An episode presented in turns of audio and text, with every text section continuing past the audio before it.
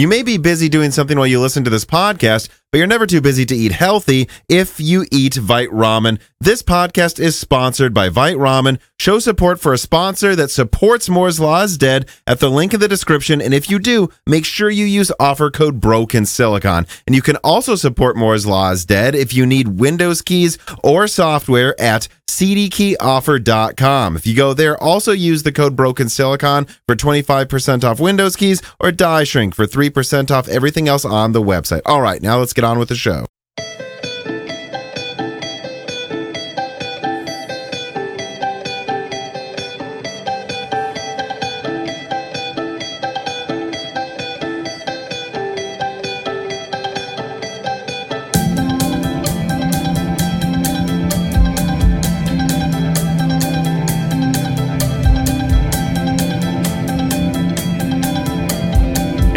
Welcome to Broken Silicon, a gaming hardware podcast. I am your host, Tom, and today I am joined by my co host, Dan. I meant, I, I right when I transitioned to the part where I was going to say your name or let you say your name, I should say, I was like, I should have said Tennessee Tom, as people will notice you are in a different undisclosed location that I will now disclose is in Minnesota. Yes, the undisclosed pa- uh, location of our parents' basement. That's right. Which, I mean, you were here in Nashville for a while. Now you're with our parents. Of course, you've just finished up grad school. And uh, I guess I don't have anything to add, just making sure people know no, you're not crazy. Dan is in a different room now. we should have just not addressed said anything and uh, you like a single comment in the YouTube video that's like, "Is Dan in a new location?"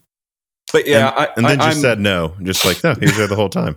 Um, but no, uh, digitally modify the background in the podcast feed. So little like do the- you know, it's always been a fact background of a nondescript bedroom.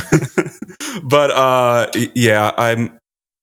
I, I'm now hot on the job search after everything with that is done, and you know, uh, uh, there's a lot of biotech in this area of the country. I'm looking to, you know, I, see friends and family a little bit because I have, honestly haven't been able to see them that much since moving when I moved to Massachusetts and was in school. So, you know, just trying to see some more people, uh, get used to a locality that there's a pretty good chance I'll end up living in. But you know, well, well me and Emma, of course, be. my girlfriend, are still hoping you'll end up getting a job in Tennessee, which there is one that we hope you're taking seriously.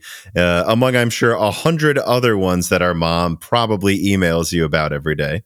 Yes, she she sometimes just sees a job and is like, "That's close to here," and doesn't really bother to check if I'm at all. Well, well, there was one that was in Tennessee that looked like it could be a good match, but you're leading into saying, "Well, I won't. I can't think of any specifics because it's so late when we're recording this time." But th- there's been some where I'm like, I don't think that's what he does, Mom.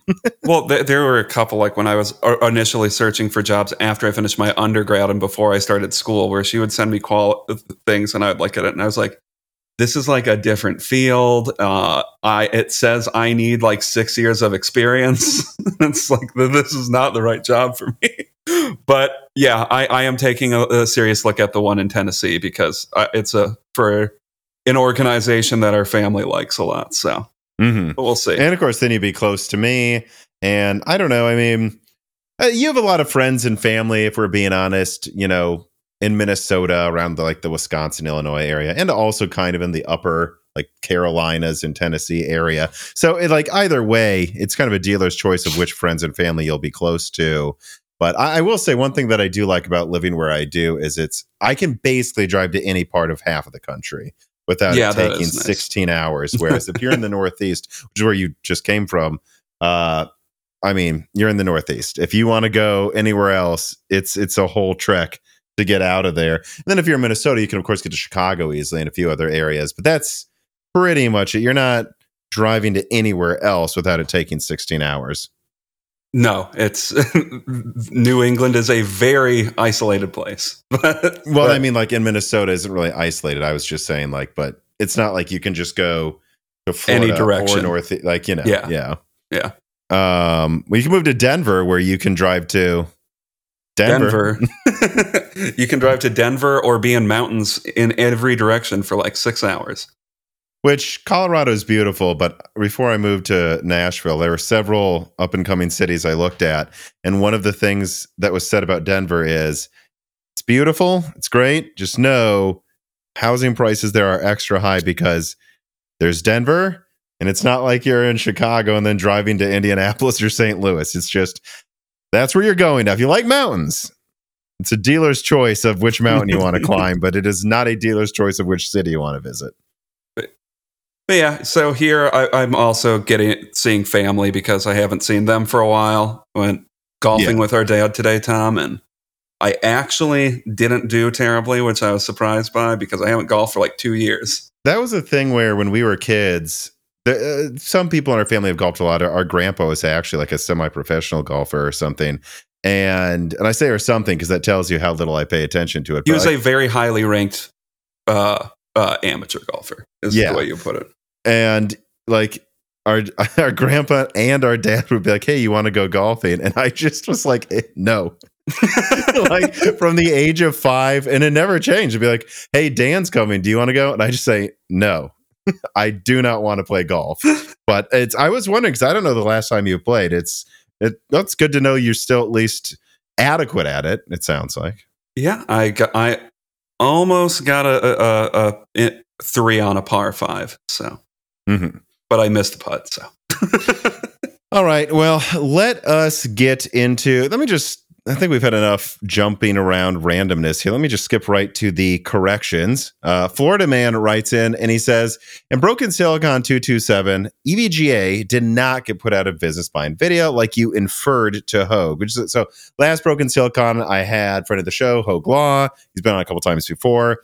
This time we talked about a, a myriad of different things. It was mostly Xbox, you know, Microsoft Activision stuff, and then NVIDIA raid and stuff. But we, we Mhm. got to the subject of because of a reader mail, like, is there anything that any AIB could do for re- legal recourse towards NVIDIA with how it seems like they have a stranglehold over the market, claiming that it's becoming almost a monopolistic situation? Like, they have such a large amount of market share that they can basically dictate to all of their partners everything to the point that like EVGA went out of business.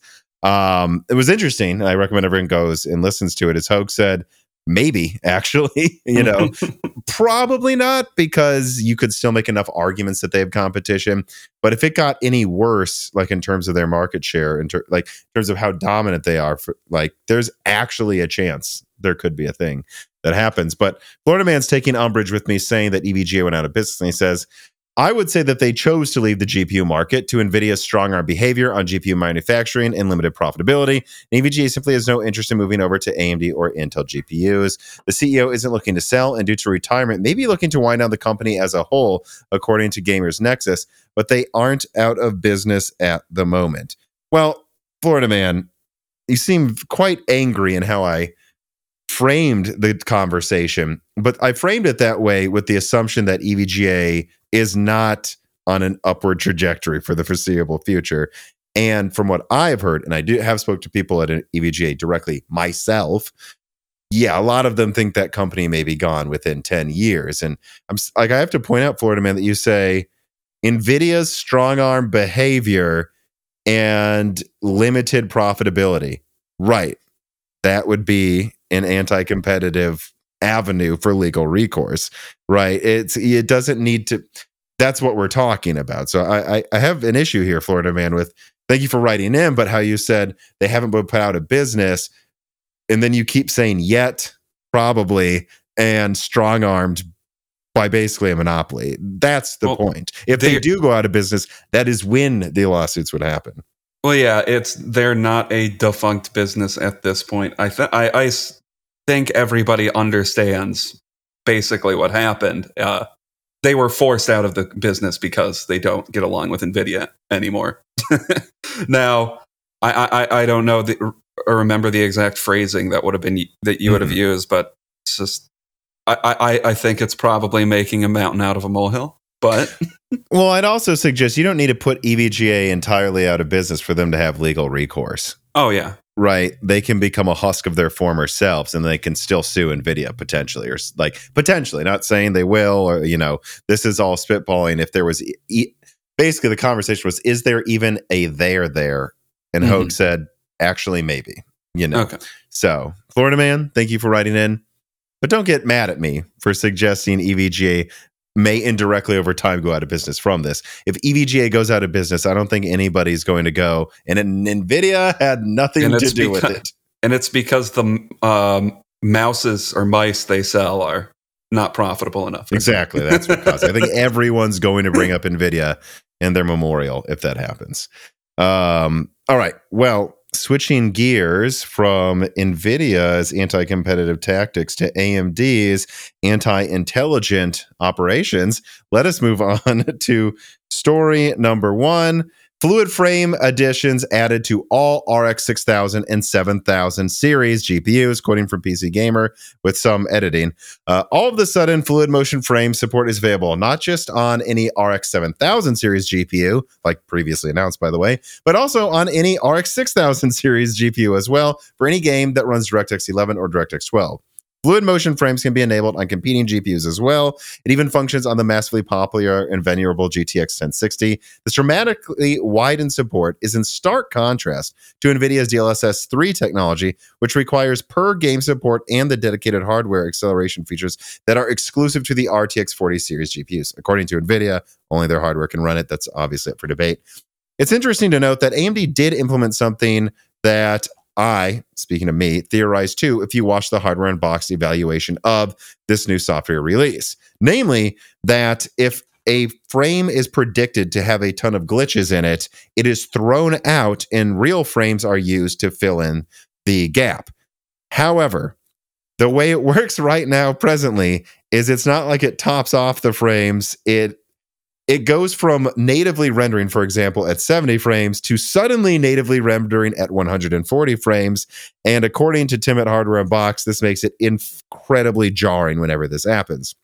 Right. So I had a theory that the holy grail of this technology would be if instead of having to render natively at half the frame rate to then generate the other half of the frames, you could run at 144 hertz. And then every time maybe there's a flame to, to 130 hertz, they just generate the rest of them. So at least visually, it doesn't feel like there's a drop.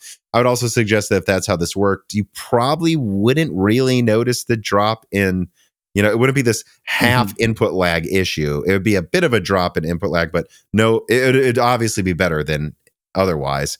This theory only works if that's how it works. Instead, AMD is just jarringly dropping between one s- se- or between 72 and 144 frames, and apparently it's horrible.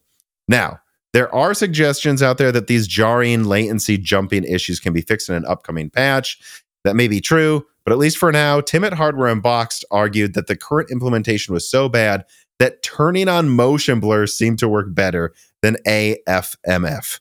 So, for high-end enthusiasts, current testing suggests that AM wait, was it AFMF is detrimental to your experience if you enable it in most cases. And also with recent driver releases, anti-lag plus rolled out and got a bunch of people banned in tons of online games. Yep, some anti-cheat protections flagged anti-lag plus and banned people without warning, like in Counter-Strike 2, for example. And this is insane that AMD didn't consider this when throwing out these drivers. So, you know, I don't know if I, if I missed anything here, Dan. It kind of seems like visually, and I tried it out, right? The fluid frames injected from the driver uh, a week or two ago, and I thought visually it looked okay-ish, but it didn't feel great. And I thought DLSS 3 obviously looked better with its native implementation in Hogwarts Legacy, although I thought both of them were kind of pointless when you can just turn down one setting to get the same native frame rate that's higher. Um, but I don't know. I, I, a lot of the more critical testing seems to suggest that this thing is at its best impressive, but so inconsistent and half baked that it's embarrassing they released it in the state. Is my summarization wrong? I mean, I know you have an AMD graphics card in your main system and have tried it out more than me. Uh, uh, that's my experience with at least trying out fluid frames is with a, a 7900 XTX there's almost no reason to ever turn it on when you could just instead lower a different setting and Mhm. higher actual frame rate uh, rather than doing whatever this is because my, my monitor is at uh, 144 hertz native. So essentially, I have to drop my frame rate uh, down to 72 hertz so I can actually get Mhm. the benefit of the generated frames. So it's like, oh, so I'm I'm lowering latency. I mean, I'm increasing latency a ton to do that, and then uh, turning on frame gen also has an impact to the native frame rate as well. So I'm playing at a have to play at a drastically lower frame rate to generate all of these fake frames. I didn't think they looked particularly good. I I, I thought an interesting thing uh, about the uh, hardware unbox thing was they actually used a capture card because the only thing I have Mhm. use is I have is relive for capture. I know you check the frame rate by turning it on on your monitor, though, right? Like that's how Yeah. you force being able to tell. Yeah. But the the problem with a recording with Relive is apparently it, the uh, playback doesn't have a bunch of the artifacts that show up in the actual. Oh. So I was like, because I, I while I was playing it, it felt shake. Uh, the best way I can explain it is it feels ri- like a very shaky 144 hertz. So like I, I But almost it's jumping between frame rates probably in micro stutters all the time, according to Yeah. Hardware Unboxed. Yeah, so that's probably what I was catching on to because I, I kind of just preferred playing at 72 hertz over 144 hertz with FrameGen. Mhm. So, yeah, it's not that great. I don't really know who this is for at this point. I mean, I guess it's good that they implemented support on the 6000 series. Um, so you can use this to increase your frame rate when you could just do something else anyways but Well, and do something else like it's simple as I tried out DLSS 3 and Hogwarts Legacy, and I thought visually it looked much better than I expected. I didn't really notice the artifacts. Granted, I wasn't in a combat scene, and Hogwarts Legacy isn't like I don't know, Spider Man or, or or or like a game that's super fast paced like Battlefield. Like it isn't. So it's probably an ideal situation. But at the same time, you know, when you say you could do something else to get to it, like I was at DLSS quality mode, whatever, just put it to balance that boosts frame rates another 20, 30%. And now I just got a locked 120 or, or even performance mode because, yeah, it'll, DLSS performance mode without frame gen, maybe in static motion, looks a little worse than DLSS 3 with frame gen and higher quality DLSS, mm-hmm. but it doesn't look that much worse. And the latency is significantly better. And there's no like crazy dolly picture artifacts ever. So I just don't know why you wouldn't do that. And I would even say the same for FSR, even though FSR isn't quite as good. I'd say, yeah, instead of FSR quality, you're already in 4K. Do FSR balanced instead of this ridiculousness. And well i- i- the the only thing i have like actual support for with fsr3 that i, I could use as the forspoken demo so that's what i tried it out with A- and yeah i, I I would say i much preferred uh, increasing my frame rate to the game's frame rate cap by just instead of doing FSR quality, I do FSR balanced or even FSR uh, uh, performance. or go And through all the settings and like lower one other graphic setting that you can't tell easily. Yeah, because the the the problem is um, I, I would get like about hundred frames per second on that game without, to, to my recollection, without frame gen. So I only wanted it for an extra twenty frames, and that's I guess just not how frame gen works. Uh, so I would rather just, like you said, decrease one small visual setting so I have a consistent experience instead of having whatever shaky nonsense you get out of fluid frames or frame gen.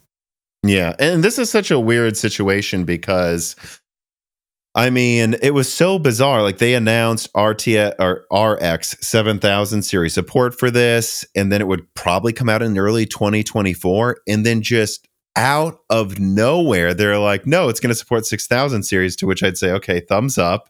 But then they went, and it's out right now. And then it has tons of issues. Actually, QH Freddy writes in, he says, Why do you think AMD wasn't very forthcoming about the issues and bugs that FrameGen launched with? In communications with several reviewers, they alleged that VRR was working correctly, even though it demonstrably wasn't at multiple review houses, even with the same configurations that AMD used. Is Radeon just letting the community beta test their products like NVIDIA did with Turing RT and DLSS 1? Or is this just another quirk of having rushed the launch to meet an impossible deadline they set? I, I think it has it's it's probably some of the latter, but I think it has to be mostly the the the, the first one there, which is just I think um, AMD looks at NVIDIA and they go, you know, no one remembered after two years that the original DLSS was a complete and utter joke. And eventually this has to get out the door so we have everyone trying it and then we'll make it work good by the time. Because I think it's a calculation. You know what? Let's do everything we can to get it up to speed as quickly as possible so it's perfect when RDNA 4 comes out. No one's going to care if it's bad now, especially if we don't really market it. We're just kind of like releasing it in beta. And and they aren't marketing it like in reviews. Like they're not like, "Hey, by the way, this is a major selling point on the box of our cards." To their credit. Mm-hmm. So I think that is what they're doing. I, I or what do you think about this bizarre out of nowhere launch? Well, the one thing I'd say is that like this is a lot worse than what uh, Nvidia did with the initial launches of DLSS because Mm. Yeah, the first the first iterations of DLSS had some gnarly. Uh, I mean, they were worse than just doing resolution scaling.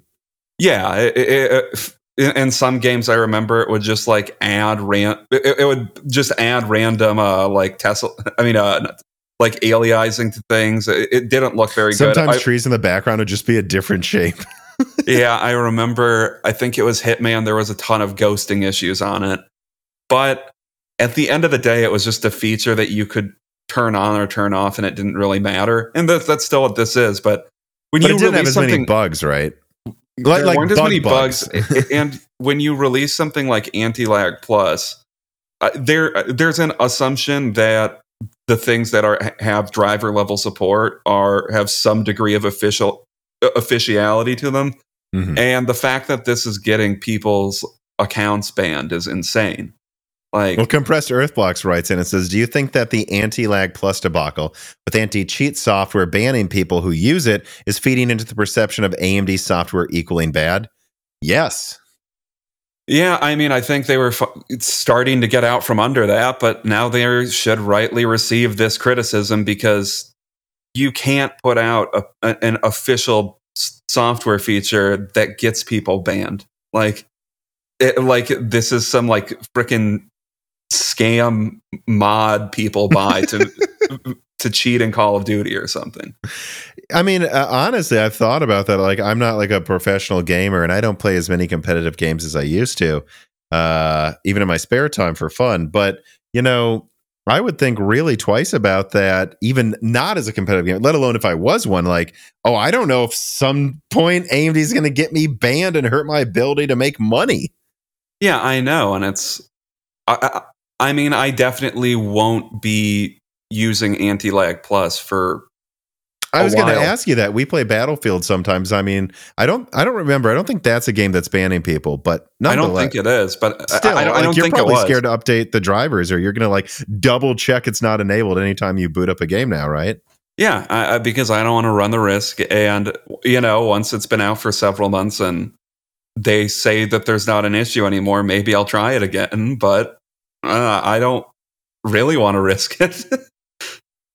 yeah, I don't know that I have much else to say about this. I mean, I think it's obvious they launched all this stuff early just to get it out there to beta test. And on the one hand, I can see their mentality in terms of like, well, our sales are fine. Let's be honest, it's not going to be perfect for half a year. So let's just get it out to test it quicker. And then we'll be ready for RDNA 4. I think there's no doubt that's a component of this.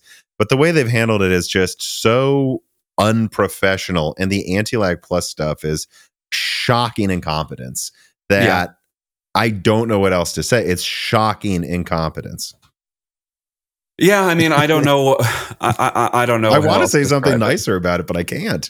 No, I, it's this is disastrous. I, I I really don't know what AMD was thinking. No. Like this is definitely the worst unveiling they've had uh, for a while, and I'm comparing it to RDNA th- the uh, RDNA three unveil. This this is a lot worse than that yeah. was.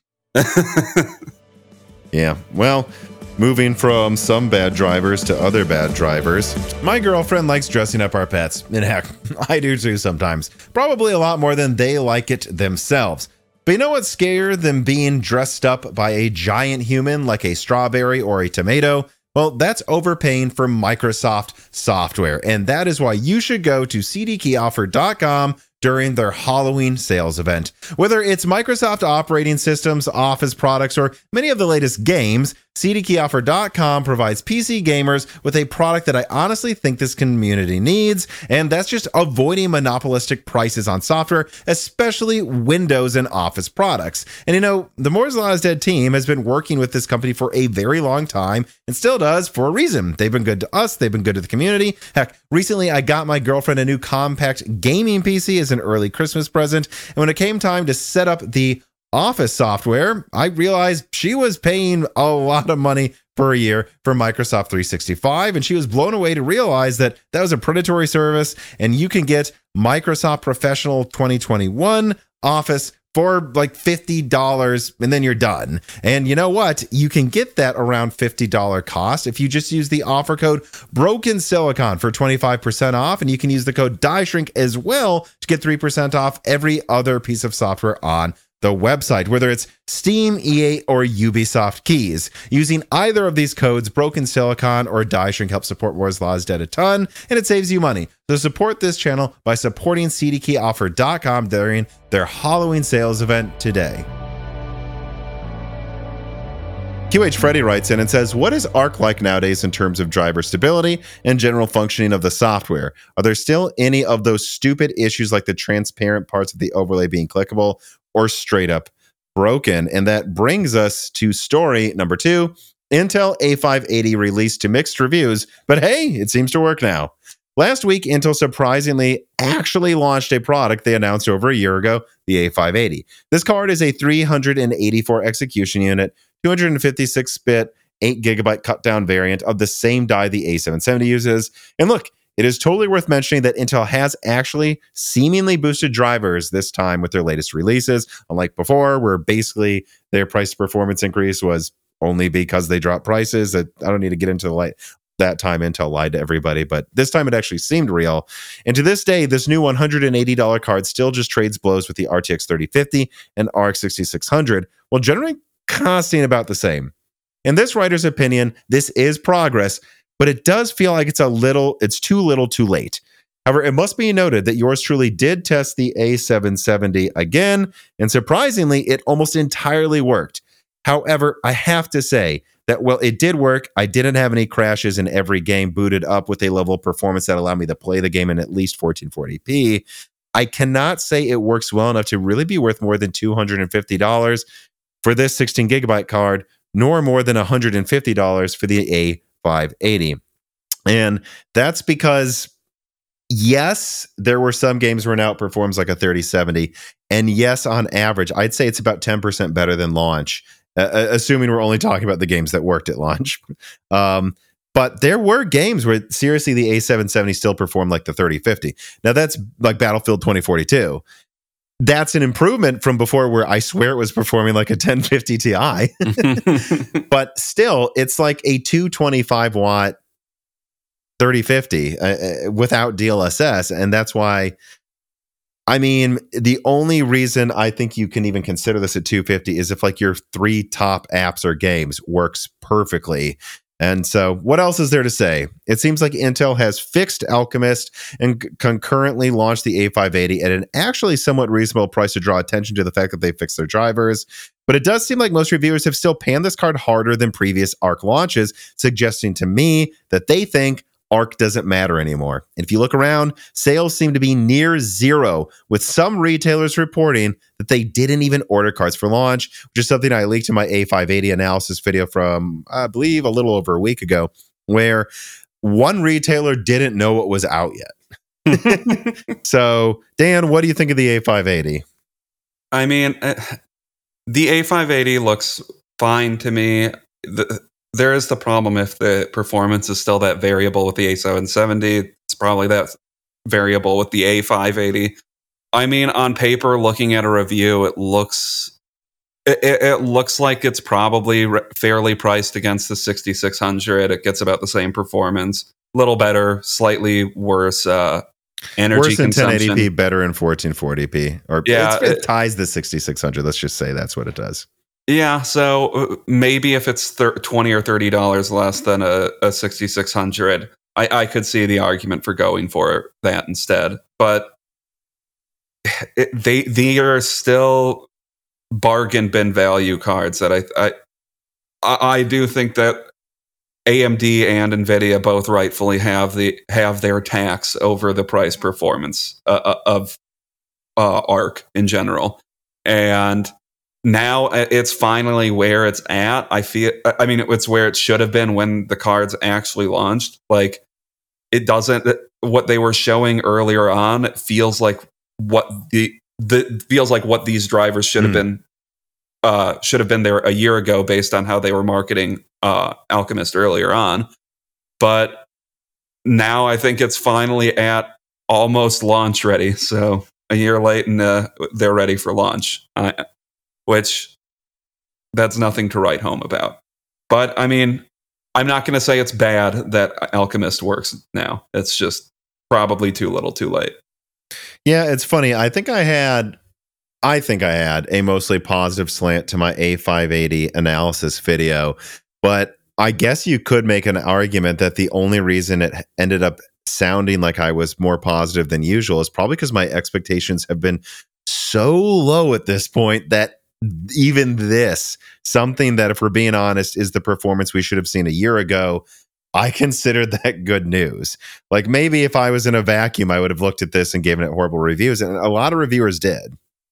Yeah, I mean, well, I guess uh, I, I've never used one of these things, so I, I can only speak to like what you see on paper from a review. Mm.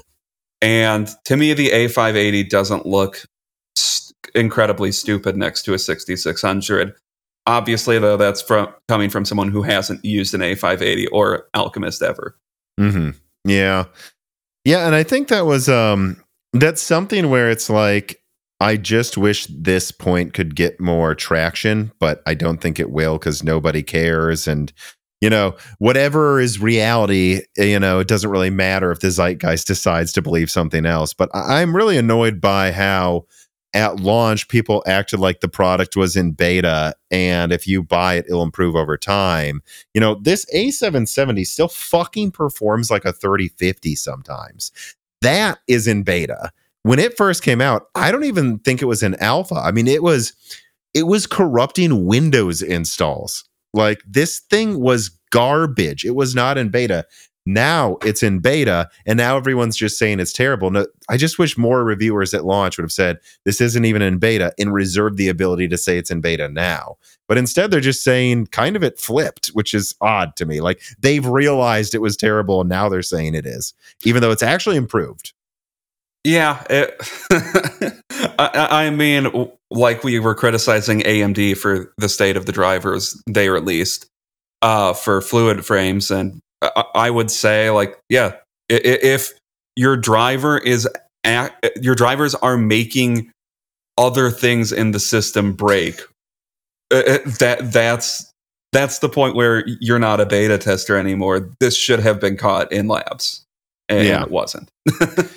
Yeah, I mean, you know, the early information, I guess it depends what you mean by early, because I think I was like the exclusive person covering Alchemist for years before it came out. But like, I should say, like, right before it actually came out, a lot of the suggestions I got from my sources was Intel's probably going to do a very limited run of A770s and the and A750s, and then they're going to dump a bunch of them like artificially disabled into A580 so they can sell them to OEMs for like a hundred bucks and just get rid of them. But that never really happened because they like Dell, for example, I know specifically couldn't validate them to the reliability standards to go into Dell PC. And so they refused to buy them because they said, Intel, you, you're not meeting our test. Like we can't buy them from you. We won't, we, we can't take them for free because we have standards in the company that say we can't buy anything unless it meets this and we'd have to change a corporate protocol for that. We're not going to. And i mean that's how bad it worked you know until just about now i think they can finally start selling these to oems and i would suggest there's maybe there is still one or two million a580s that are now just going to be dumped into dell pcs for bargain bin pricing. But again way too late for it to matter. We'll see. I, I, I, mean, depending on how cheap it is, that could sell well. But I, I, I do think Alchemist is it, it, the the brand has killed itself before it really even launched. So I, I, I don't know who would want it. It's for people that don't know PC parts and they're like, oh, I guess there's that Intel thing in there, and, and don't really know what it is. Yeah, like that's I can't help but buying. I can't help but think that what they should have done, and again, it, there's no good answers here because I mean, but I think they should have not launched the A770 until now for 250. Like what they should have done is they should have just launched them in laptops if they could get any OEM to take them, and they should have maybe had the A5, the A380 out there as kind of proof they have desktop cards, and they should have saved the say 770 for 250 the A750 for 150 and I know they're probably losing a 50 bucks on each card, but wait until they work, which would have been now, drop them for those prices in very limited numbers and then just call it a day and then only really done laptop releases uh, until they're sure they have something impressive because what they've done i believe based on what i'm seeing in like the low viewer accounts on like gamers nexus and hardware unboxed and the fact that i can't already the a580 by the way is dropping in price uh, on Newegg with like effectively, as far as I can tell, no sales. Is it doesn't matter if Battlemage is good. Now it would be a bad business decision to launch it because no one wants an ARC sticker on their card. And I, it didn't have to end up like this. And when I did that, uh, you know, ARC effectively canceled Leak. It's like that this is exactly how I thought it was going to look. It's actually worse. I thought the A580 would have come out sooner, but like, yeah, worse. I mean, and, it, and they've it, killed their brand. So you got like when people argue with me, they have to understand Intel's out of money, and now even if Battlemage is good, it won't sell. Yeah.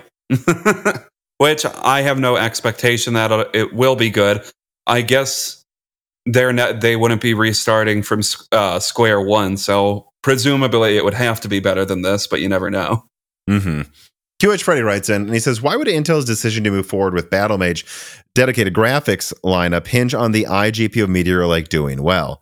Um, well, so and he's referencing a part of my video and actually part of another video where I talk about this.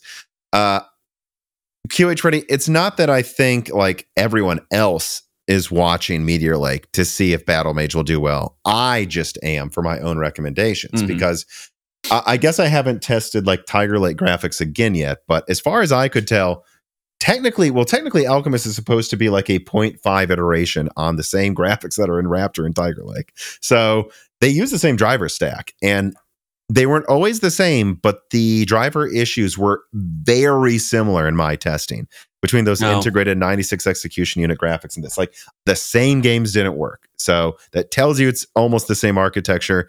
And the problem I had with that is people said Alchemist will get better. Just wait. I was like, it's been fucking three years and Tiger Lake still doesn't work. Why do you believe this one? you know? And so from that perspective, Meteor Lake uses Alchemist Plus.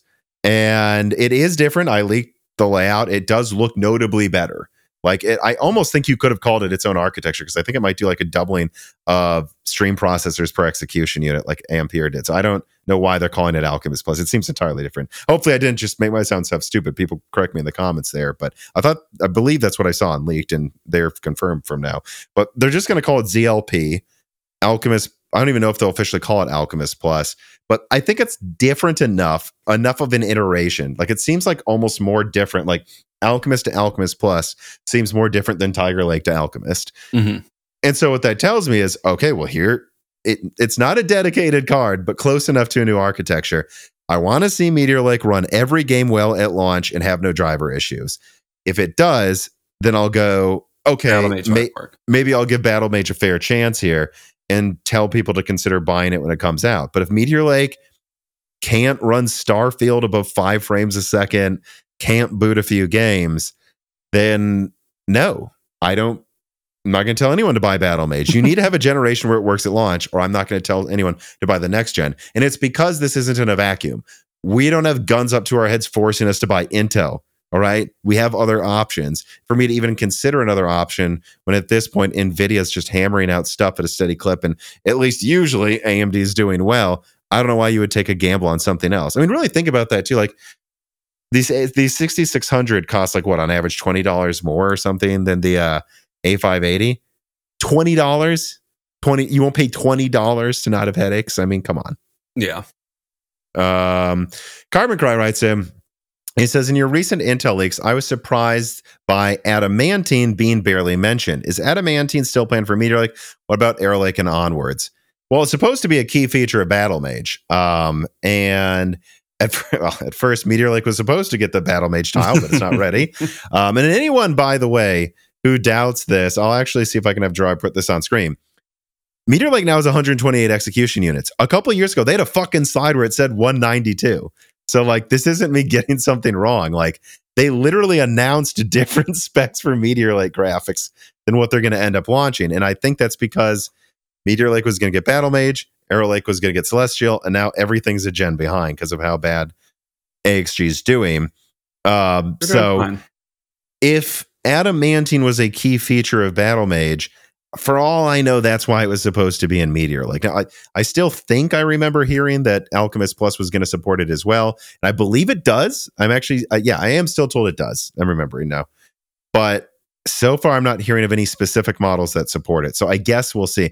To my memory, the last time I asked about it, Carbon Cry was someone telling me there's still a chance of some limited edition Meteor Lake launch with Adamantine next year, but don't expect a lot of it because you know all of this stuff may not be high performance enough to war- warrant the cost of adding all of those things. Mm-hmm. You know, so I don't know. Adamantine's still out there. Battlemage is supposed to use it. Um, I believe Arrow Lake is supposed to use it as well, but I don't know. It doesn't seem like it's going to be in the initial Meteor Lake launch. And I think a third party would suggest that doesn't look like a good thing.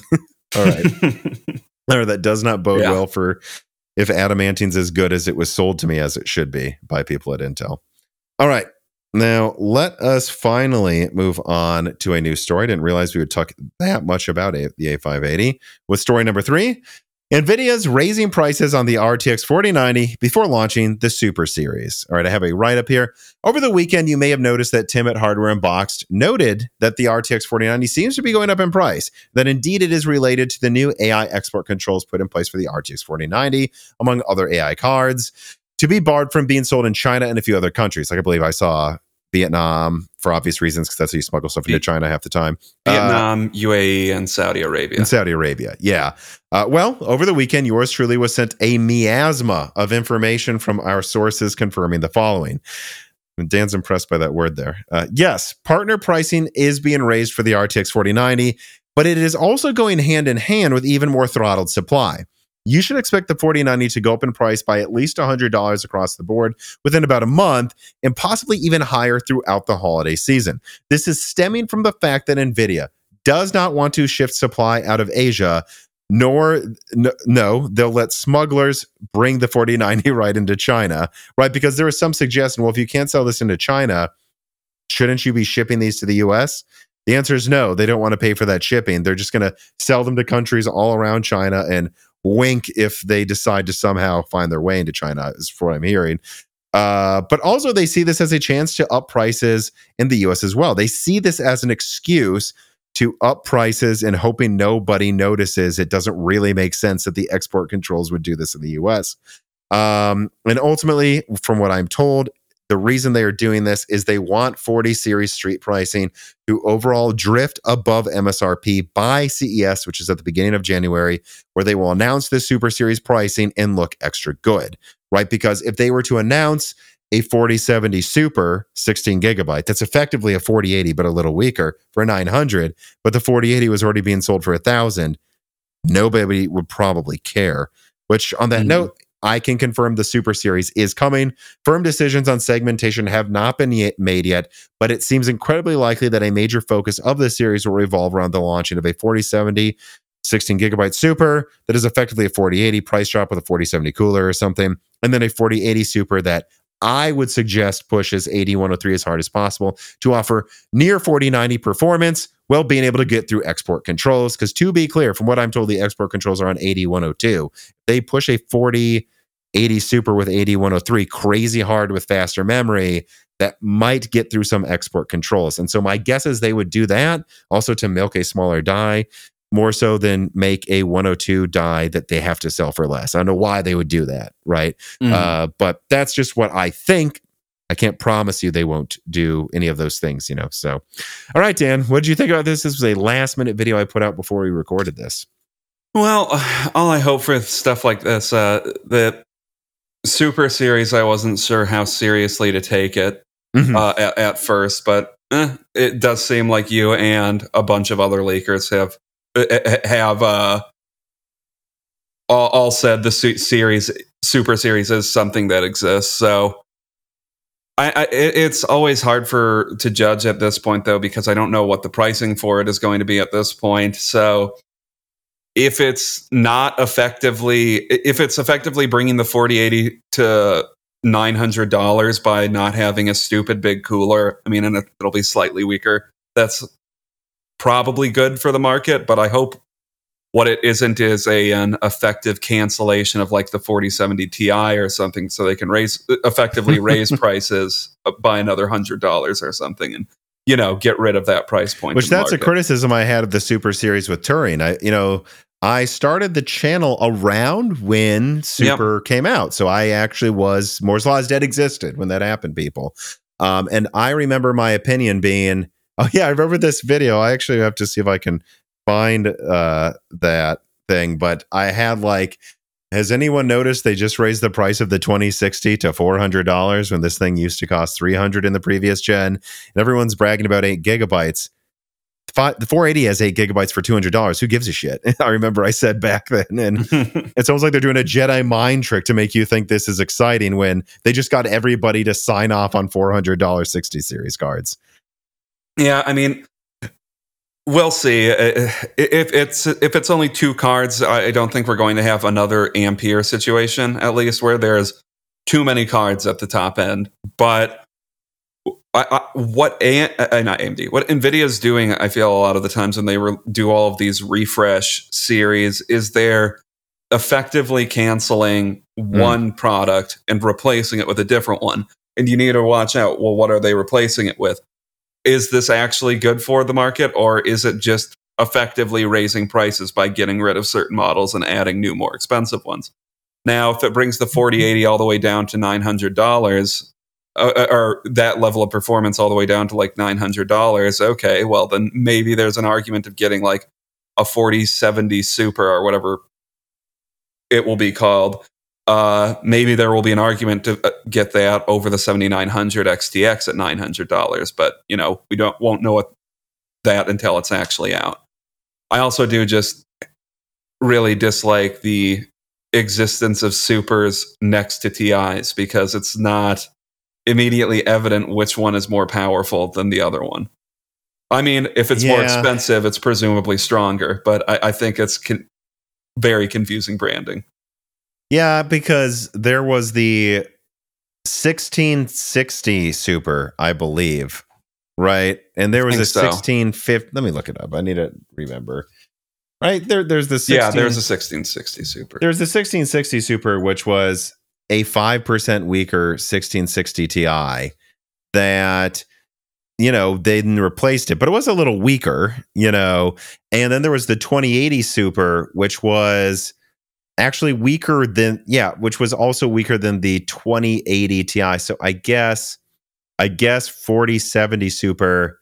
I don't know though. That's weird if they call it that. I almost wonder if they'll just call it the 4070 Ti 16 gigabyte. Oh, Now that I think about it, I guess that's a that would make more sense, though, wouldn't it? yeah, may, yeah. I, the, the Super Series was. Uh, I, who knows what they will call it? Everybody seems to be saying Super. I don't know if that's just. I, I don't know if that's just what we've consolidated around calling it, and they're actually going to call it something else. But because like the 4080 Ti doesn't exist yet, so the 4080 Ti still could be the new 20 gigabyte thing.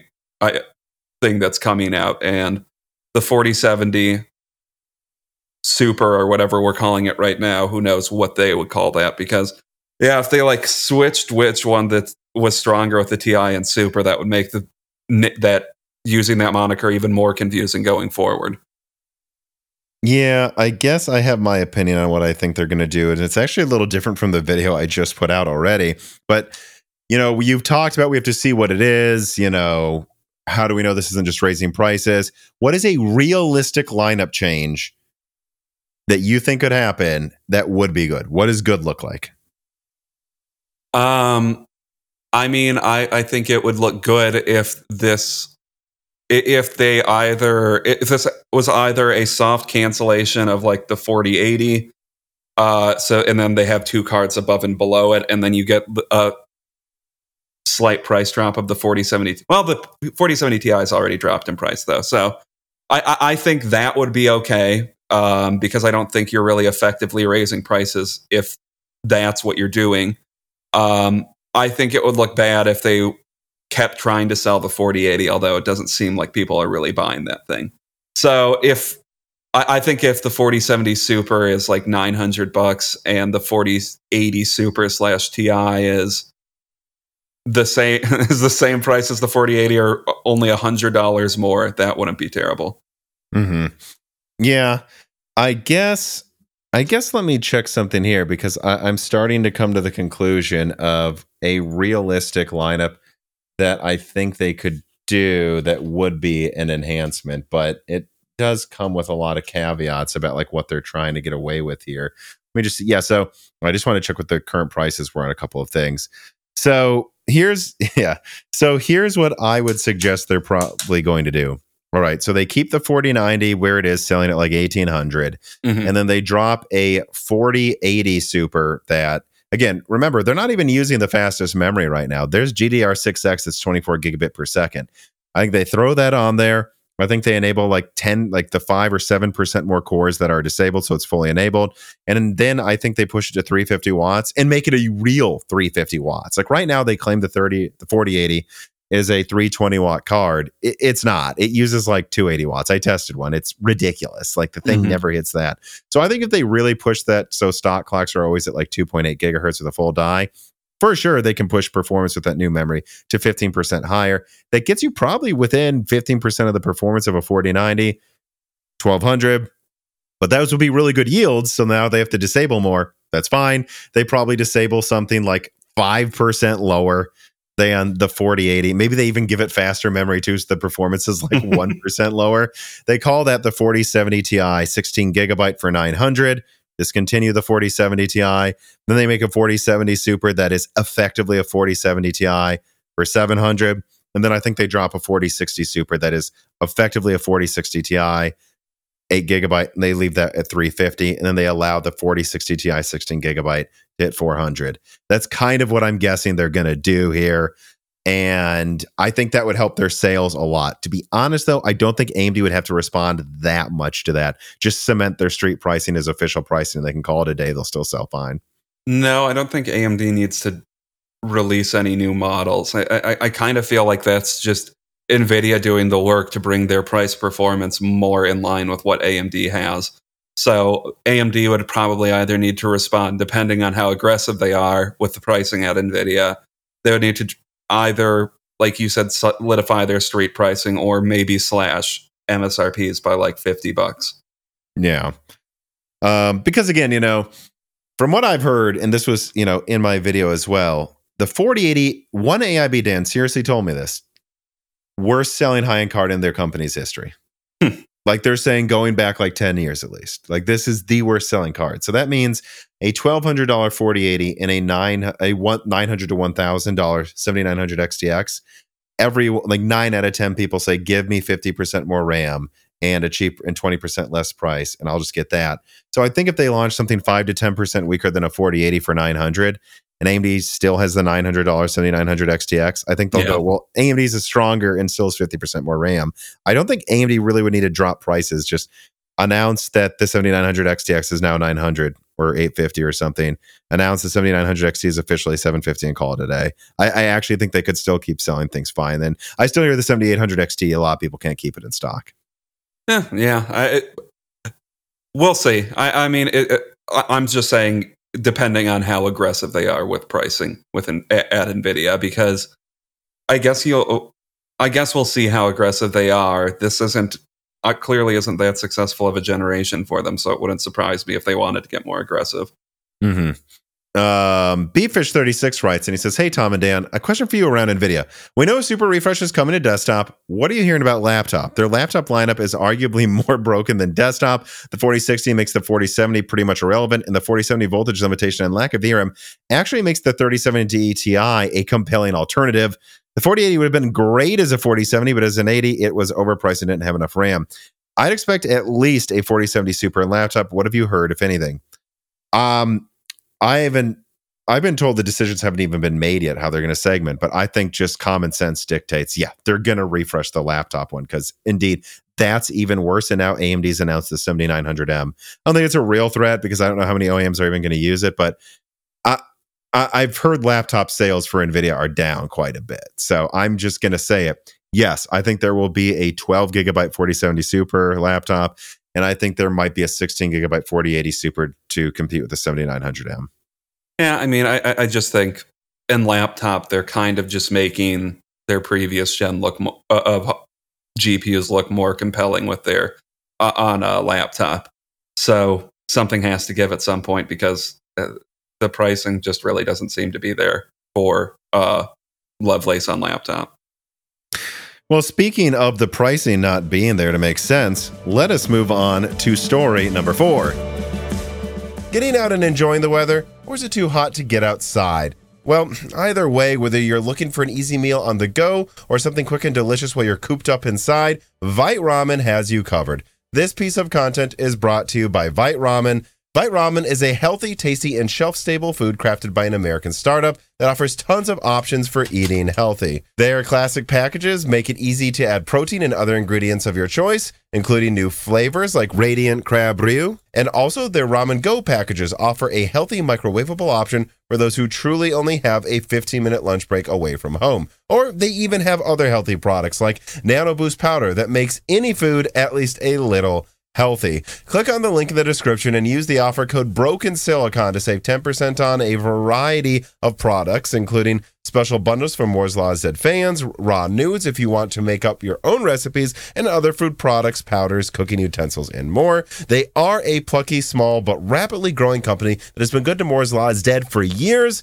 So, you know, supporting them helps support me. And even just clicking on the link below makes a big difference for Moore's Law Dead. But I really do like their products and I recommend you try them as well. So check out Vite Ramen today.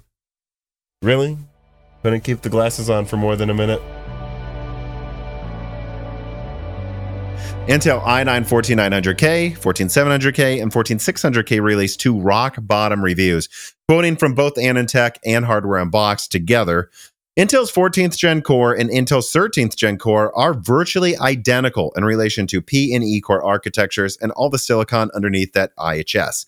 Aside from the bump in E core count for the Core i7 series, that is the i7 14700K or KF chips, which brings four more E cores than the predecessor i7s, we're looking at the same core counts as the previous gen across the gambit, uh, just running at higher clocks. Raptor Lake Refresh is pretty much just that then. It certainly doesn't deserve to be called a 14th generation other than the 14700K. It's just a simple rebranding with some software optimization for games. And for the most part, this feels like a complete waste of time. Hardware Unboxed stated that they would rather Intel waited until they actually had a 14th generation to release rather than just rehash what was already available. And uh, yeah, this channel, me, Dan, I think we generally agree with these statements from our peers on this. And it's worth noting that the 7800X3D, I actually screenshotted it when it happened, outsold Intel on the day one release for Raptor Lake Refresh, which is an insanely bad omen for 14th gen sales because no matter how bad a generation is at first, almost always a new release at least gets to the number one spot from one of these companies. And the fact that it hasn't compared to AMD is shocking. Now, to those that say that Intel should have just dropped prices on 13th gen, I have to say this they cannot afford to, and I outlined this in a video. Go look at Intel's earnings. This release is the only way Intel could find a way to uh, afford a increase in price performance on desktop for the next year. Speaking of next year, they're also doing this because they felt like they had to release something for OEMs to sell for another year. They have nothing for over a year until Lake comes out. That is right. AMD is launching Zen 5 in under half a year from now, and Arrow Lake, from what I'm told, is not launching until possibly the very end of 2024. Like I'm talking November or December. What you are seeing Raptor Lake Refresh 14th gen, as bad as it is, is all Intel will have to compete with Zen 5. All right, Dan, what did you think about this release? Well, if Zen 5 were still a year away, I think this would be kind of a nothing burger story. It's just like, hmm. uh, all right, they rebranded their Raptor Lake and now it's called 14 to make OEMs happy. Like that's all, all it really feels like to me. Um, because like looking at the reviews, it's it's pretty stark how exactly the same all of their these parts are to their predecessor. Like they're all a little bit better. So I guess if you were thinking of getting a 13700K and you were in the position where it made sense to get a 13700K, get a 14700K now. Mm-hmm. Other than that, I don't know what my recommendation would even be. Like if you're getting the i5, it, it, almost just getting the 13600K still makes sense, uh, depending on pricing. If you saw me jump, I like just out of nowhere, a loud noise was made on YouTube that scared me. Sorry, go on. And based on the uh, energy usage problems that the that Raptor Lake has, and given that they can be worse with Raptor Lake refresh, I don't know. I might still say you should get a 13900K instead of a 14900K, or just get a 7950X slash X3D and not deal with either of them. Yeah, I mean, um, I think then let's just skip right to if you can recommend any of them. It says like you find it hard to recommend them. Uh, my opinion is it's very hard for me to come up with any recommendation for the 14900K. I just I I can't. I don't see the point. I I, I don't. If you're a creator, get it's six hundred dollars or more. Get the seven nine fifty X for like five fifty. Save ten percent to use half the energy for 95% the performance. And then outside of that, I think the i7, I liked the 13700K. I have one actually right over here. Uh, and I think this kind of treads water, but only for creators this time around. It, it's good enough at gaming. It's close enough to the 7800X3D, in my opinion, that you're not going to notice the difference. It wins some games. It's almost always within 10% of the performance. Um, and in multi-threading, it can be like 50% higher sometimes. So, you know, I mean, it makes sense maybe to get the i7 if you're mostly using it as a creator, but only if you're mostly, even if, if it's 50 50 gaming, I get the 7800X 3D. Even while doing creator tasks, you'll be using half the energy. So I just don't get the point. Yeah. Um, and the i5 is the same thing. It's just worse because it's actually like a full 20% behind the 7800X 3D in gaming while using double the energy, at least, maybe triple. And in multi threading, it's only like 20% better. So if you're 90% using it for its multi threading performance for some reason and you're a creator, I still see an argument for the i5 here. But yeah, that's it. It does not make sense for gaming. The 7600 comes with a cooler and is $100 less. And the 7800X3D is about the same price now. It's like 350 at Micro Center. So there's no point to get the i5 if even half of your use is gaming. Yeah, and that's why I settle on. I think the 14700K or the the i7 is there's an argument for getting that over the 13700K uh, if it's for that very very niche use case, which I would recommend that you get it for that. And then the i5, the problem is it's just the same thing again, basically. So it's like I don't know why would I recommend this over the 13700K or in 95%, probably more percent of situations, why wouldn't I just recommend the 7700X, the 7800X 3D if you're tr- if you're trying to save money? Uh, it, there, there's just no use case for it. yeah, that that that is what I think. And uh, the only last thing I have to say about this is I think there was a misnomer about DLVR people were acting like, well, it doesn't seem to be there. No, it is. If you look at reviews, the i5 14600K uses less energy than its predecessor while performing better. That is not just through binning. It has a better voltage regulator that was not enabled in the previous gen. And because of that, it is more performance for less power. The i7 is almost there, but the problem is the i5 isn't thermally constrained. The i7 almost isn't, and that's why you can see it. It seems the they're already so thermally tapped out that you don't even see the benefits really of DLVR in reviews. You you just have a product that's 5% better and uses 10% more energy. Also because motherboard manufacturers are going insane, but Intel's clearly not telling them not to with their voltage limitations. So it's Yeah. just crazy. And it's just funny to just go back. Like my opinion on the 13900K was just let it be a 200 watt processor that is 2% weaker. And then they would have had room for a more impressive gen. But it's just crazy to see how tapped out they are. And I can't help but wonder what's going to happen with Arrow Lake because that 40 core version, I mean, that thing's definitely going to push 450 watts. Then I think it's going to be interesting to see what the thermal limitations are moving on with their next generation, you know, because they're pushing this so god dang hard. Might it make the next gen not even look that great? I, you know, Arrow.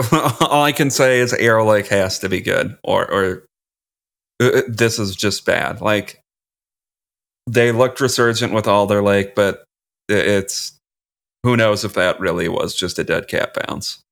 Well, I think the best analogy you made um, recently was we thought Alder Lake, like Intel felt like a sinking ship when it went from Comet Lake to Rocket Lake during the Zen 3 era. It was like they just seemed to be done for. And then Alder Lake came out, and everyone's like, well, now the ship's not sinking anymore. And you said, well, did the ship stop sinking? Or is Alder Lake just such a big bucket for bailing water that it felt like it wasn't sinking? You know, right? Because Yeah. you're only going to stop the ship from sinking if you eventually patch the holes. But, well, Carbon Cry writes him, and he says Intel 14th gen. Oh boy, in hindsight, it is clear the 10 nanometer area should have been expected to be just a repeat of the 14 nanometer era. Same conditions pushed through the same company results in the same old shit. Seriously, think about it. You can compare Broadwell to Ice Lake, Sky Lake to Tiger Lake, Kaby Lake to Alder Lake, Comet Lake to Raptor Lake, and Rocket Lake to Raptor Lake Refresh. Yes, the architecture comparisons aren't perfect, but the sentiment in the market seems to be kind of similar.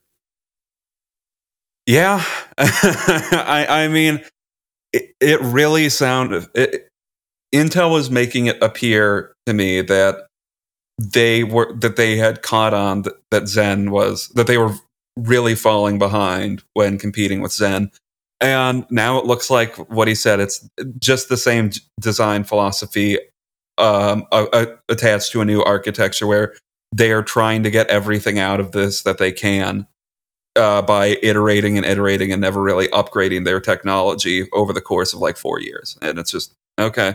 Well, you guys need to get, make this better at some point. But that's the crazy thing is from what I've heard and I've reeked, uh, reeked, and I've leaked something that reeked recently is that it seems like what a lot of the desktop iterations have been canceled of like Panther Lake and stuff and or delayed. And it just seems like what we're going to see is Arrow Lake come out a year after Zen 5's out, making it basically a one to one comparison of Alder Lake to Zen 3. And then instead of having a truly new architecture a year later, it's Arrow Lake 2.0, just like Raptor Lake, adding more little cores, same goddamn architecture against Zen 6, just like Raptor Lake against Zen 4. And then after that, I, I don't know. Zen 6 may just have a field day until Nova Lake comes out. It really does feel like a repeat. Um, Quick Jumper writes in. She says, Hello, Tom and Dan. It seems to me that Intel strategy hasn't changed at all. AMD seems to be constantly reworking the architecture in small steps every gen, while Intel makes one giant gain with something like Skylake or Alder Lake and then iterates on it like crazy. Seriously, it seems like they've learned nothing. Will Arrow Lake be iterated into oblivion? We'll see. 50 maybe kind of seems like maybe you know and if that's the case arrow lake better be 30% better single threading you know I remember when Sandy Bridge came out, they were really big on the tick-tock uh, analogy. It seems like they're on the tick tock tock tock tock tock tock tock um, uh, uh, methodology at this point. So that's that's my expectation with Arrow Lake, I guess. QH Freddy writes in with an interesting question. He says, How do you assess the possibility of an LGA Meteor Lake product at this time? When do you think it would launch? If it does, would it made have made sense to launch alongside Raptor Lake R to improve sentiment? Well, if they launched the full 8 plus 16 core model and it would have worked well and been on time, yeah, I think that would have been a much better situation. I mean, what do you I mean, tell me what you think, Dan. Like let's say let's say hypothetically, you know, instead of launching this garbage a month from now or something, they launched desktop Meteor Lake, eight big cores, 16 little cores, and let's and I know there was a six plus 16 as well. Let's assume they did eight.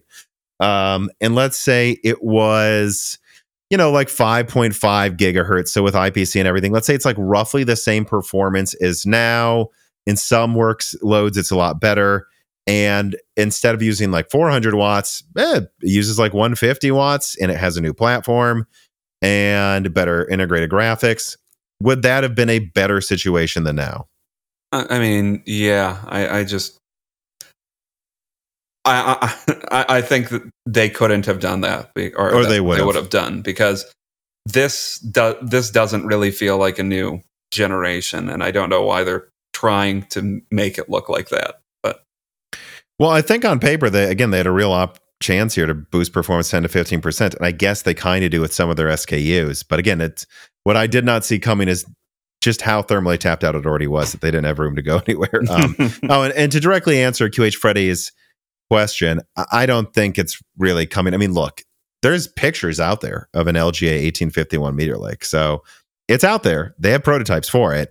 I just would suggest right now it seems very unlikely they're going to launch it in lieu of just trying to accelerate Arrow Lake, especially mm-hmm. because it sounds like the i5 and lower is made on their own nodes. So they're about to, they've ordered so much capacity for Arrow Lake. They have so much oversupply of Raptor Lake Heck, that's probably half the reason they cancel Meteor Lake on desktop as well. I don't think they can afford to launch it. I think they have to try to get rid of their 10 nanometer oversupply. So they have somewhere to go with their Intel full, with their TSMC 3 nanometer and 20A oversupply that's coming in a year.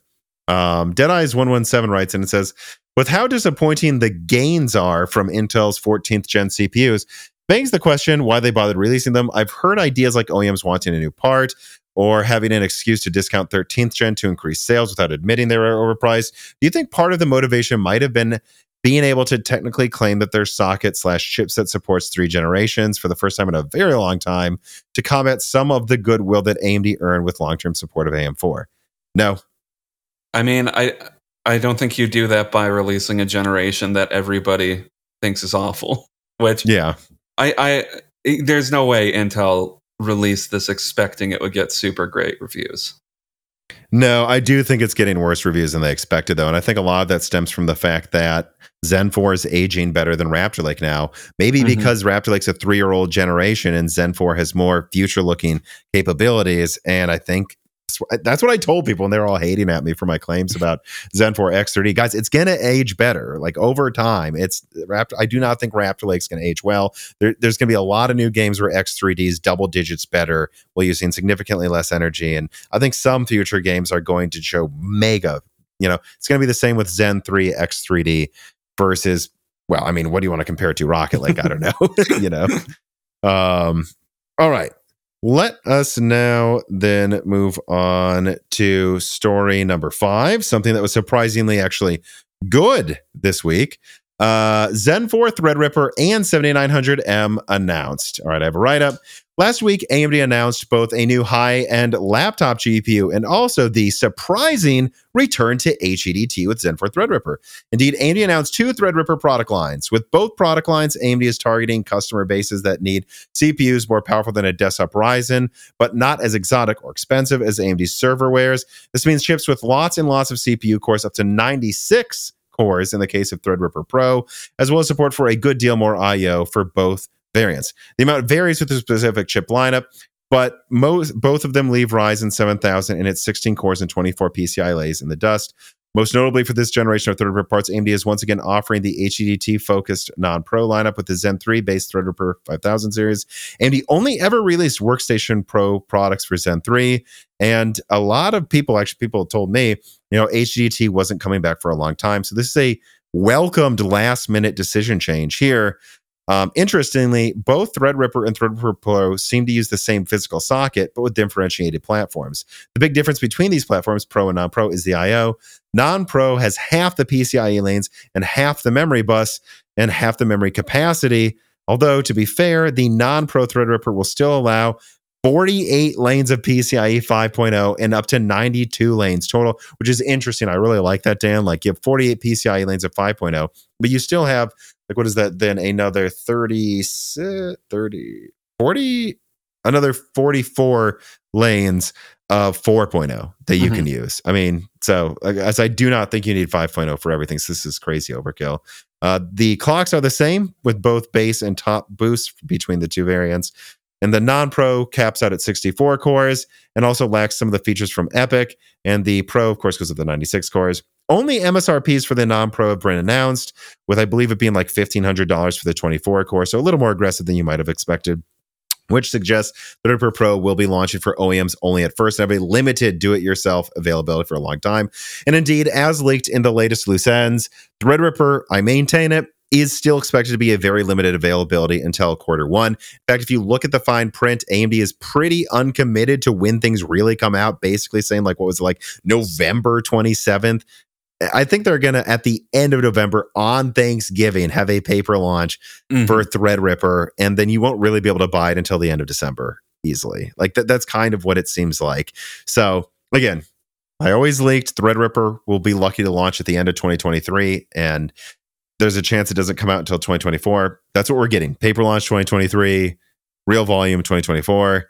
Um, but yeah, so at, at, a minimum, though, this clearly did pull the wind out of the sails for Sapphire Rapids refresh workstation and for the Raptor Lake refresh launch. I, I think that was a big part of this. And I got to say, like, according to the people I talked to, um, seriously, like, as of like a month ago, no one was being told about this and I there's still not that much information provided to my retail context. So I think like literally like as of like two or three weeks ago, they made the decision to do this. So uh, and then what else was there? Oh, and I didn't even really get to it. So yeah, and then there was the 7900M, which is 72 compute units, 256 bit bus, 16 gigabytes of RAM. It looks like it'll be notably stronger than the 4070 and probably even 4080 laptop, but not be as efficient. And it's coming to Alienware well, only at first. So sorry, yeah. Dan the 7900M, I believe they were com- they were comparing uh, when they on their web page they were comparing it to the 4080 laptop at a lower TDP, which is an interesting choice. but um, yeah, the the 7900M looks like it should be fine. I, the only thing I'm worried about with the 7900M is that it's going to be super power hungry. Yeah, um, I mean, look, it looks like it's going to consume the same it's going to be more comparable to the power profiles of the 4080 or i'm sorry the 4090m like that's what mm-hmm. it's going to be comparable to. Well probably performing distinctly in between the 4080 and 4090 laptop cards. Like it'll perform in between them. It'll have the ram of the 4090 laptop edition but it's it's you know at 200 watts the 4090 is going to win by a decent amount and at 150 watts you know, it's going to start being more comparable to the 4080 laptop edition. But it has more RAM. I, I do think at 200 watts, it will be at the 4080 laptop decently, though, it kind of sounds like to me. Yeah, it, that's just such a confused, a weird product because in some ways it makes it a lot better than a 4080 laptop. In some ways it makes it a lot worse. So I don't know how you actually compare that to the 4080 laptop. Like in, in a head to head, like what you're deciding to get for, get when you buy a laptop because they you can talk about how power usage isn't as important on desktop, which it's probably not, but laptop it's very very much a factor in uh, which one you buy because that can be the difference between this thing being usable um, walking around day to day or if it's truly is just I need a desktop that I can move around more easily. Yeah, I mean, my overall opinion, though, is I would still just say this is close enough to the 4090 laptop edition to recommend it. Like, yeah, and it's just because it has more RAM. Like, I don't, I don't think that like 20 or 30 percent win in raw performance the 4090 laptop edition is going to have is is really going to be the differentiating factor. These cards need more than 12 gigabytes. That that's what it, it will be long term. Yeah.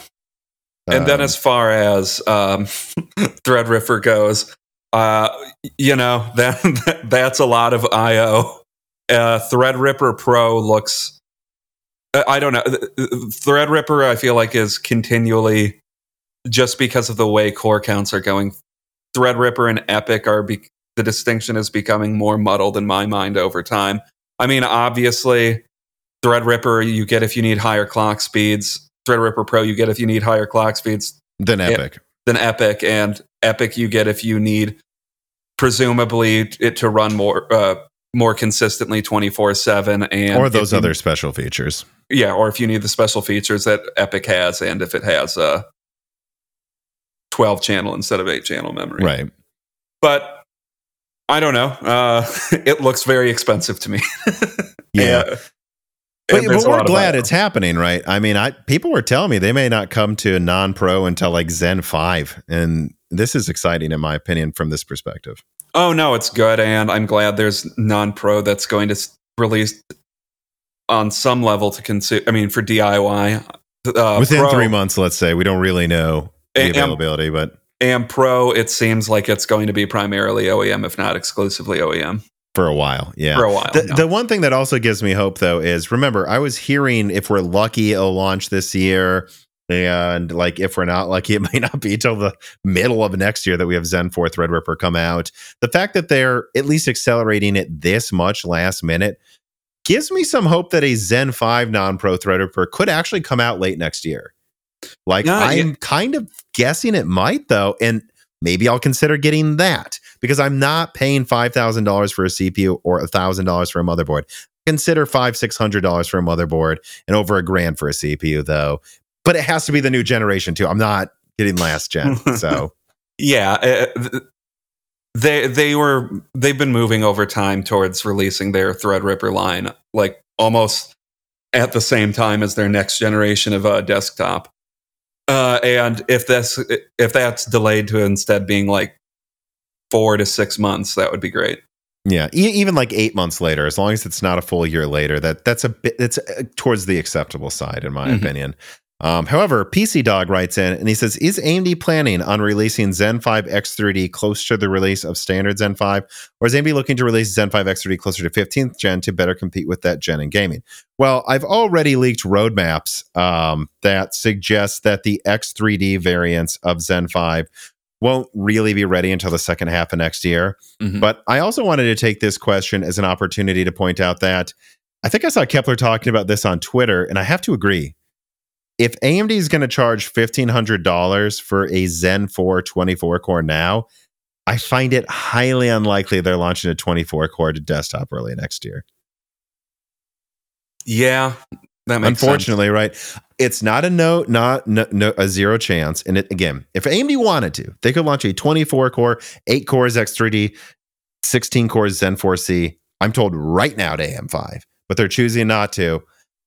I'm going to guess PC Dog that they're just going to do the standard 16 core at the beginning of the year, which to be fair is what my roadmaps say. So, you know, I've been hoping for more, but it has only ever been hope, people. Um, and then they think that's going to be probably like, well, it depends, right? I think in AVX workloads, it could be wildly better than the previous gen, but let's say 20% better or something, you know, than the previous gen, which means 20% better than what Intel has at half the power at a lower cost. You know, I think they think that's more than enough to conquer desktop early next year. And then I think they're going to reserve the right to do whatever the hell they want late next year. And I think this would kind of work. You know, they launch 24 cores for $1,500 now. Three months go by. They launch a 16 core Zen 5. These aren't quite cannibalizing each other. Then 10 months go by. Maybe they'll even call it the 9000 series, by the way. And when Arrow Lake launches, maybe that's when they launch a 32 core Zen 5 Threadripper and a 24 core X3D Zen 5 AM5. I'm starting to assume that's what they're going to do, mm-hmm. actually. That's what I'm leaning towards them doing because it just doesn't seem like with how bad. I mean, look, you can AMD's looking at these Raptor Lake refresh reviews and they're going, we don't need more than 16 cores for sure. don't you think? yeah. Yeah. So unfortunately, that is, I would say, my opinions changed on my hopefulness that they'll be super aggressive in the beginning of the year is changing because I think they, it all comes down to will it still be perceived as a raffle stomp even with 16 cores? My answer is yes. Yeah, and I don't know. Just I I get the X3D stuff is they have it for a marketing win or whatever, but I, I think like I think the a, a marketing win if they can release the X3D models earlier, they should. And I think for marketing releasing like the non X is honestly better as like a soft price drop for uh their current gen. Mm-hmm. Yeah, and then they could also do that at the same time, but otherwise Yeah. they don't need to. Um, alrighty. Well, let us then move on to the final story here with story number six. Moore's Law is Dead leaks Turin and Turin dense Sonaro diagrams. Last week, Moore's Law is Dead put out a few updates to Zen 5 products. In summary, entire diagrams of Turin and Turin dense proving that the 16 times 8 core chiplets for Turin and 12 times 16 core chiplets for Turin Dense is now double or triple confirmed. There's also suggestion in the leak that Turin Dense may be codenamed Sonaro. At a minimum, this is one of the code, internal code names for Zen 5C behind the scenes. Additionally, there was further confirmation that Zen 5 supports seemingly 20% faster memory than Zen 4, hopefully leading the way to 8,000 mega transfer memory support on AM5, considering already they seem to support like about 7,000 now with the latest updates. And then the cache sizes have been confirmed, and AVX 512 with native 512 bit support were further confirmed with proof as well. Some people I've talked to think this could make AMD win an AVX 512 workloads by like 40 or 50% over Raptor Lake refresh, which remember does not have AVX 512 support at all. Indeed, the only bad news in this leak was a suggestion that Turin AI may be limited to a very select group of AMD customers, and also Turin Dense may now launch. Uh, may now not launch until the second half of the year, despite 128 core Turin standard remaining on track for early 2024. And again, roadmaps roadmaps that I've leaked suggesting production for the three nanometer Turin dense CCDs should be at about the same time, if not earlier than the four nanometer variant. So I don't know what that's about. Maybe they just don't think they need to launch it sooner. Uh, one can only hope that this points to AMD preparing some rise in supply of Zen 5C early. But on the other hand, the fact that AMD is about to launch a $1,500 Zen 4 24 core does not bode well for assuming that's going to happen. So, Dan, what did you think? I mean, full diagrams of Zen 5. We now know what EPYC looks like and some updates to the release date.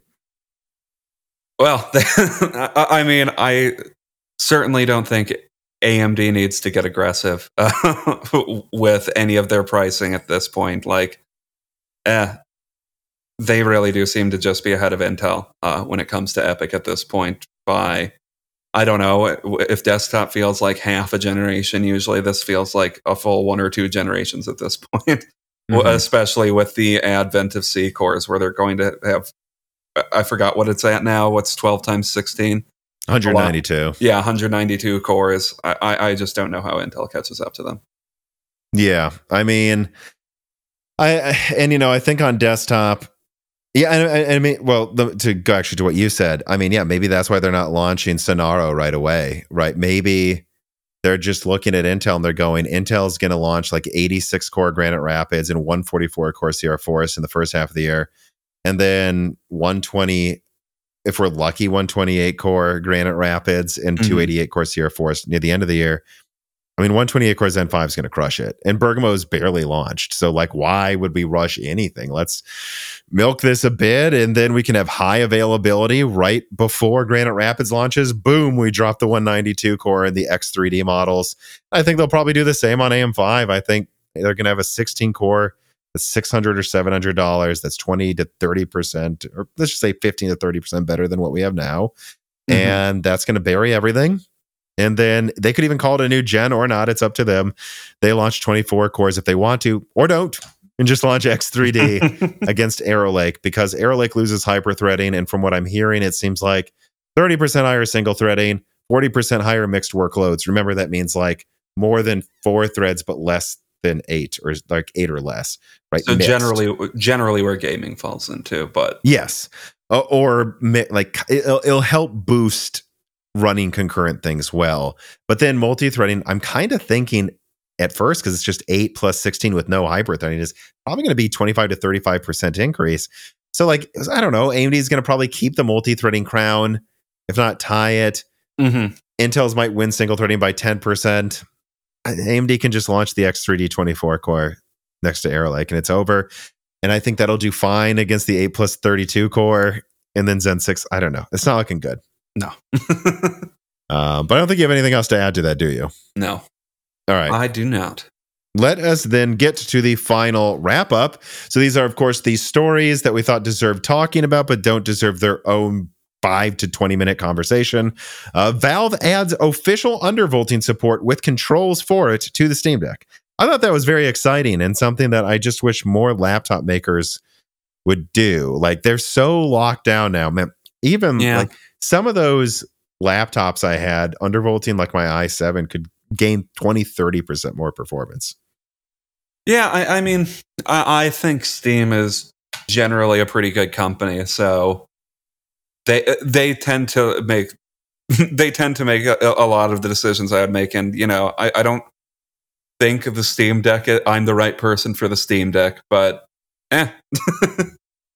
I, undervolting controls is nice, and I, I, it's honestly ideal for the for like these handhelds where y- you presumably want to eh, get a little bit more battery life out of them because some of them aren't or just more performance because they're constrained so yeah less power is more performance no yeah that's um, true uh, then there's also the Meteor Lake handheld that was demoed.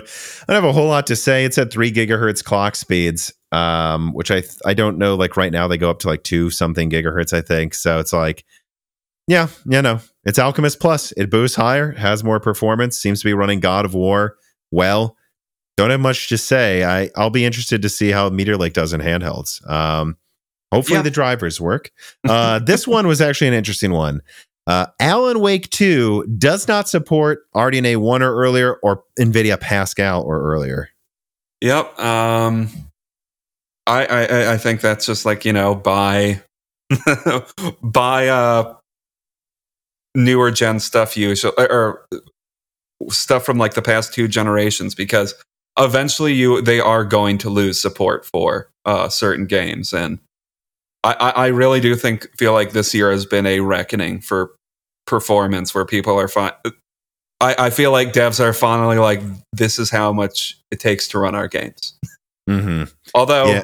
it's the, not because of ray tracing either. It's because of mesh shaders, by the way, which is interesting. Yeah, and uh, this came out because one of the uh, developers for Alan Wake um, tweeted about it, and now you can't find the tweet anymore because she deleted it because everybody was sending her hate uh, hate messages.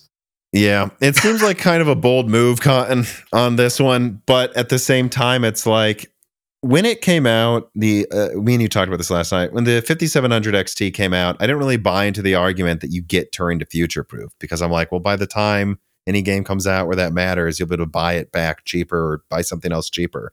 Like you, that that's nonsense, and that's true to this day. Like right now, if you bought a 5700 XT instead of a I mean, frankly, you know, if you paid like 400 or I think it got down to like 350 less than a year after it came out, like you got basically 2080 performance for mm-hmm. four years. And now, I don't know, sell for 150 and pay two, like 300 bucks for a 6700 XT that's better. Like it was good you didn't buy the Super Series the or the RTX 2000 series. It gave you nothing really over it until now. Having said that, I will say that like a year ago, I saw some curious recommendations where people were like, well, remember the 6600 XT is selling for 350 right now, but you can get a 5700 XT for 300. And I'm like, yeah, but it uses less energy and is like 5% stronger for 10, 15% more while having a bunch of new features. Hey, that, yeah. that, that's you don't buy last last gen or you know you know like when the new gen's coming out. You, you buy no, by now you want the new thing if it's relatively close to the same price performance. And the same thing with the 1080 Ti. Another really good example is people were like, you know, I'm trying to think of an example here. Like, don't get, I don't know, like a 3080 or like you can get a 1080 Ti for $400 instead of the 450 6700 XT at the time. And I'm like, pay $50 for the 6700 XT. It has yeah, I know. more features, less power consumption, and more, and technically a gigabyte extra of RAM. The 1080 Ti is old news, guys. So I just think that's a reminder that, like, on PC, every four to five years, sometimes support is dropped. And well, I don't think you should buy things that just came out with the idea of future proofing. You buy it to run well now. If something's already two or three years old, and there's something that's comparable performance for like 10% more, but pay the 10%. Yeah, I mean the 6700 XT I feel like is the it, it, it, right now is the card to get if you're not trying to spend well, depending on who you ask, that, that that's still asking you to spend an arm and a leg, but mm-hmm. that that's I feel like the card to get right well, it's now. almost 300 bucks now. I think it's fine. Yeah. Yeah, that's not terrible. Um well, speaking of that, let's actually go to this wrap up one here. Uh, the 6750 GRE is unsurprisingly underwhelming. You know, if you guys will remember, I think VideoCardz or someone broke that there was a 6750 GRE coming like a month or two ago. And then I believe in a loose ends or broken silicon said, I've heard it's not just one model, there's a 10 and a 12 gigabyte. Turns out that's true. There's a 10 and 12 gigabyte. Although to be honest, they are more egregious rebrands than I could have ever imagined. Like I don't know what to say. They are literally a 6700 XT and 6700 Is with there- slightly different pa- profiles. I, I don't know. Under, I don't understand. I think maybe the boost clocks are higher, but the RAM's slower than the 6750 XT. So I, I don't know what this is. It's ridiculous. I don't know. These should be called the 6700 and 6700 XT GRE. Or I I, Uh, I I I genuinely don't understand what this is for. It looks if it's just slightly different, like slightly slower RAM, slightly higher clock speeds or whatever, it sounds like they just wanted to source from a different place to get cheaper RAM, and they're calling it the GRE now, despite the fact that I, I this I cannot imagine this se- 6750 GRE is going to be any different than the 6700 XT. No. I think it's the same thing. It's the same thing. Lower TDP than the 6750 XT. It's ridiculous. Coach Freddy writes in yet again. It says Rebrand, Rebrandion strikes again. The 6700 XT and 6700 now have their GRE editions with an extra 50 in the name. That seems to be the difference. Yeah. Well, it is a higher number, Tom. Can uh, very confusingly a higher number. I don't know what the GRE thing is supposed to be, but I guess we're just we're really just going with that GRE branding this year for some reason. I don't know. All right. And then the final story in the wrap up is, of course, the PlayStation 5 Slim was unveiled with kind of price increases. I mean, technically, the PlayStation 5 Slim, you know, with a disk drive is 500, so no change there. But they're changing the diskless version to 450 with the argument being, well, it's extra $50, but now you can add a disk drive. You can't to the old one. That's a premium. Yeah, it's a premium. Don't- you can you can We will not the, be taking any questions at this time. Goodbye. you can spend eighty dollars to buy the disc drive and spend twenty dollars more than you would have if you would have just gotten the disc drive version to begin with. and uh, to be fair, I, I, it should also be clarified that the PS5 Slim is it's the same price in, in other regions. It's just the US where they're doing the price increase. But Oh, well, they've been doing little price They've been doing increases in other regions, there. so they're probably just catching up for last time here. yeah, apparently the apparently the PS5 has jumped up by fifty percent in price in Japan since its launch. Jeez. So I'm sure they're loving that. And, So they're and- probably looking at us complain about 50 bucks for one of the models and going, smallest violin. oh, and the uh, this stand also is sold separately now for some reason. I don't, I don't know, Dan. Isn't it like $30 or something crazy it's too? thirty dollars. What the fuck? I don't know. This is, I've always heard that like the PlayStation 5 launched, and then about half a year after it came out, they were making a profit on each unit sold. And then they never said it again.